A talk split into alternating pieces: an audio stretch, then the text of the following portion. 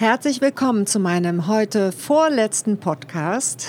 Äh, ich freue mich sehr, dass mir gegenüber Jochen Schenk, der VV der Realis, sitzt. Hallo, Herr Schenk. Schön, ja. dass Sie zugesagt haben und hier sind. Ja, fein, Frau Baden. Freue mich sehr und bin gespannt, was jetzt äh, für Themen was jetzt passiert, Was genau. jetzt wohl passiert. Ja. ja, zwei Großkampftage hat man früher gesagt auf der Expo. Waren das jetzt zwei Großkampftage oder hat sich das total anders angefühlt als sonst? Also ich bin mal wirklich sehr positiv überrascht, wie viele Besucher dann doch da waren. Und äh, jetzt war zumindest meine Termine waren im Vorfeld alle geklärt und standen. Mhm. Ähm, aber mit Kampf hätte ich so mein Thema. Denn Kampf bedeutet ja gegen etwas gehen. Und ähm, ich empfinde die Messe hier als ausgesprochen bereichernd, auch schon früher. Ja, das ist manchmal ein bisschen viel und auch ein bisschen laut, aber das war ein bisschen leiser dieses Mal, angenehmer da drin. Aber es ist ein großes Gemeinsames und toll, dass wir alle so zurück sind. Mhm. Kannst du bleiben? Oder würden Sie wieder zu dem Vollen zurückkehren? Gestern sagte das jemand, äh, Frau Schöberl sagte gestern, sie hat das Gefühl, alle, die da sind, wollen auch da sein. Und das fand ich ganz gut getroffen. Ja, das, das finde ich auch. Und wann und ob das wieder so in die Spitzenzahlen geht, weiß ich nicht. Unsere Welt stellt sich ja da doch ein bisschen weiter um. Aber ich nehme schon wahr, dass ähm, Events wie diese hier, also Zusammentreffen von Menschen, sehr gefragt sind. Die einzelne Dienstreise, das einzelne Gespräch, da muss man nicht mehr für um die Welt chatten, für, den mhm. Einzel für das einzelne Meeting. Mhm. Solche Austausche hier sind wichtig und da, ähm, aus meiner Sicht, muss es nicht wieder auf die alten, man muss nicht den Rekorden hinterher äh, aber es wird sich schon beleben, denn ähm, das zieht an. Viele haben in diesem Jahr nicht gewusst, wie wird es denn wirklich ablaufen. Es gab auch eine Verunsicherung, das kenne ich aus dem eigenen Unternehmen, äh, vor der Messe, wie es denn ablaufen wird. Kommen die ausländischen Kunden? Es ist ja dieses Mal ein bisschen deutscher, als es vielleicht sonst war. Mhm. Mhm. Ja, das ist jetzt auch mal eine, eine neue Aussage, dass man sagt, also es ist mehr nationaler. Ähm, und wie haben Sie die Stimmung empfunden? Wie, wie sind Ihre Gespräche verlaufen? Was bewegt, bewegt, bewegt Ihre Gesprächspartner, Gesprächspartnerinnen? Mm, das ist auf der einen Seite immer noch weiter geprägt von sehr viel Geld im Markt, also sucht man Investments. Mhm. Auf der zweiten Seite guckt natürlich im Moment jeder nach Berlin, was passiert da? Äh, Regierungsbildung, Sondierungsgespräche, anstehende Koalitionsverhandlungen, äh, die Grünen dabei, da hat die Immobilienwirtschaft traditionell vielleicht eher etwas mehr Skepsis drin bei dem, was auch im Parteiprogramm steht. Ähm, was wird davon realisiert? Ähm, geht der äh, Korrekturfaktor im Sinne von FDP da drin auf. Ähm, das sind ja alles ganz interessante Dinge, die jetzt passieren. Mhm. Letztendlich stelle ich aber auch, das haben wir heute auch im Panels gesehen, an denen ich teilnehmen konnte, fest, wir sehen es schon sehr als gemeinsame Aufgabe, das zu bewältigen, was uns bevorsteht. Und es gibt auch ein paar Anzeichen dafür, dass uns die Politik ein bisschen mehr zuhören könnte, als es vielleicht in den letzten Jahren der mhm. Fall war. Mhm. Denn ähm, wir werden sehen, es geht nicht von der Politik äh, in die Gesellschaft im Sinne von gegen die Branche, sondern wir werden die Themen nur meistern können, wenn wir es gemeinsam angehen und mhm. machen.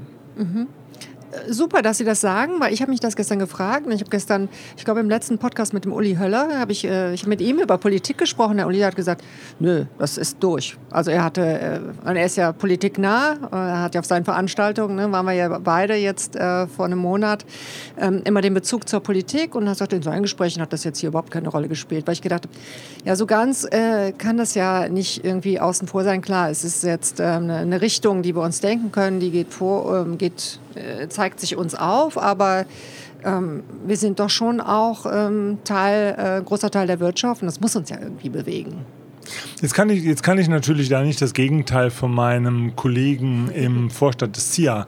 Ähm doch, doch, sie können alles hier. Sie sind total unter uns. genau, genau. Ähm, behaupten. Aber tatsächlich, wir hatten heute Morgen auch eine, eine Sitzung, bei, bei der Uli genau nicht dabei war. Ähm, und da gibt es schon ein paar Anzeichen, ähm, dass es gelingen könnte. Und äh, wir wissen es nicht. Wir werden es sehen, wenn es dann äh, jetzt ja überraschend schnell nächste Woche schon in konkrete Koalitionsverhandlungen geht. Jetzt mal auf der äh, Interessenvertretungsseite äh, sind wir darauf äh, gewappnet und gerüstet, um da auch unsere Punkte einzubringen, denn das ist immer etwas, was aus dem Hintergrund sehr wohl mit einfließt mhm. und wo man versucht, Dinge dann auch zu bewegen. Ähm, wie sagte heute jemand so nett, wenn das wieder alles im Hinterzimmer ausgekartet wird, ist das schwieriger. Ich glaube, die Zeiten gehen so nicht mehr. Dazu ja. sind die Herausforderungen, wie ich eben sagte, zu groß. Mhm. Ähm, und es gibt ja auch eine Bereitwilligkeit von allen in der Industrie, an diese Themen ranzugehen. Es gibt nur noch nicht die Globalrezepte, so geht's, sondern mhm. an den Rezepten mhm. müssen wir noch arbeiten. Mhm.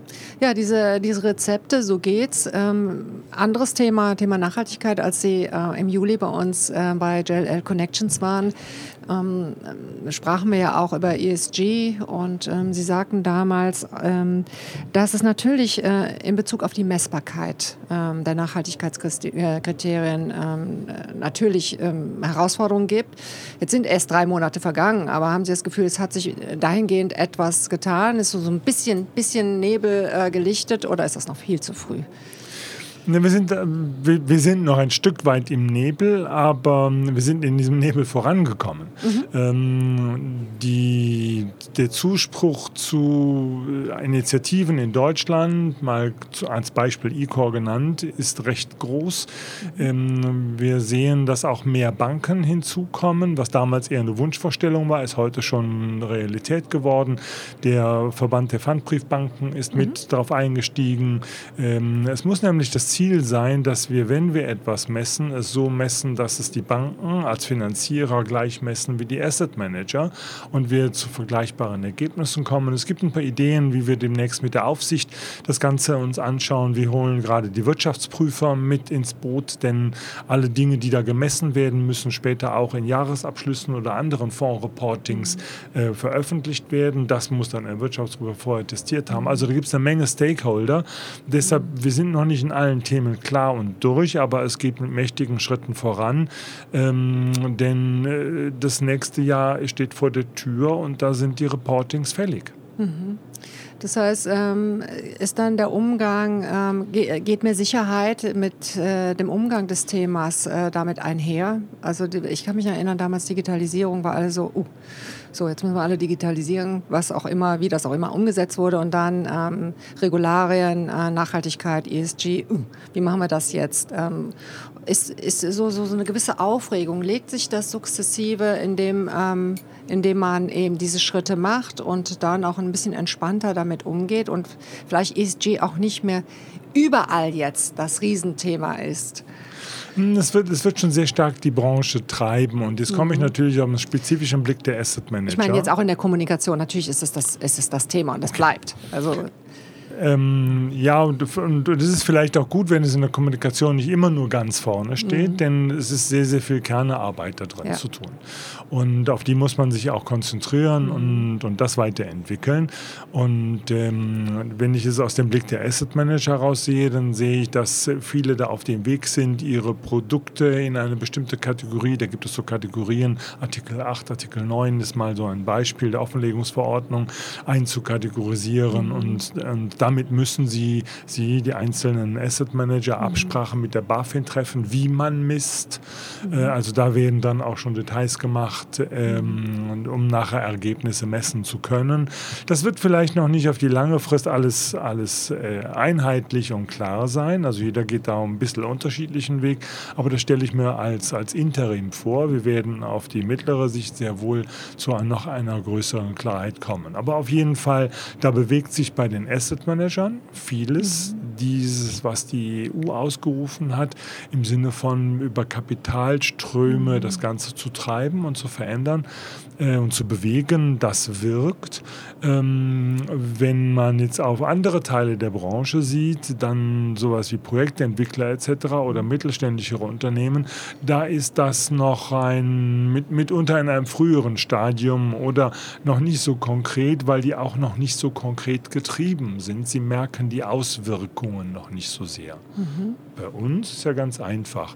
Der Investor kommt jeden Tag durch und fragt, wo steht dir?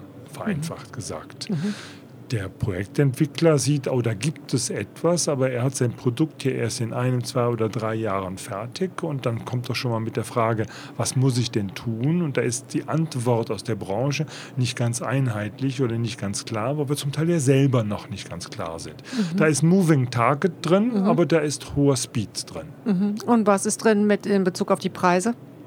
Wie, wie, ist die Preis, wie sind die Preisentwicklungen jetzt unter der Regularik auch? Ähm, das ist, Entschuldigung, ich glaube, damals in der Veranstaltung habe ich auch schon mal äh, gesagt, wir müssen aufpassen, dass die auch die, die Vorgabe der Regulierung nicht zu eng ist, weil wir sind ja auf einem Weg. Wir sind ja nicht auf einem Schalter, der umgelegt wird. Mhm. Und auf diesem Weg bis 2045 hat man ähm, natürlich wenig Zeit, aber man hat ein bisschen Zeit und deshalb muss man auch diesen Weg beschreiten. Es kann nicht alles jetzt grün sein. Und wer meint, es muss jetzt alles schon voll, also äh, grün, sozial oder Governance, alle Kriterien erfüllen, die wir zum Teil gar nicht kennen, und man fokussiert sich nur noch auf diese Investments, dann entsteht natürlich die Gefahr, dass die auch overpriced sind. Ja. Denn es wird sich feststellen, ob das, was wir jetzt da entwickeln und sehen, ESG, nicht später die Normalität ist und alles das, was dem nicht entspricht, einen Abschlag hat. Also insofern, warum sollte ich heute einen Aufschlag zahlen dafür, dass es konform ist? Mhm. Und ähm, das ist aber typisch in solchen Phasen, wo solche Neuerungen kommen, wo ein Markt nicht über ökonomische Faktoren, sondern über Regulierung angetrieben wird, dann kann es immer wieder mal zu Fehlentwicklungen kommen. Mhm. Der Investor spricht. Herr Schenk, das war's schon. Super. Ich danke Ihnen für das Gespräch, kurz und knackig, ähm, und äh, wünsche Ihnen jetzt noch eine schöne Messe. Aber wie lange sind Sie überhaupt noch da? Haben Sie heute? Ja, es gibt heute noch eine Abendveranstaltung, gerade auch wieder mit einem halbpolitischen Hintergrund. Der mhm. ZIA hat sein ja, bekanntes ja. Abendessen als Funktionsträger. Ja, ja, ist man da gerne dabei. Ja, und sind Sie morgen auch noch da? Morgen, ähm, es ist ja interessant, es gibt eine ganze Reihe von, von, ich sagte eben, manche wussten nicht, wie läuft die Messe genau ab. Ja. Da gibt es eine ganze Reihe von Gesprächspartnern, die wollten nicht auf die Messe kommen, aber mhm. sind nach München gekommen. Mhm. Und insofern ähm, habe ich morgen äh, Termine in der Stadt. Mhm. Okay, dann wünsche ich Ihnen dafür auch noch gute Gespräche, viel Erfolg und ganz herzlichen Dank, dass Sie da waren. Vielen Dank, hat Spaß gemacht. Danke.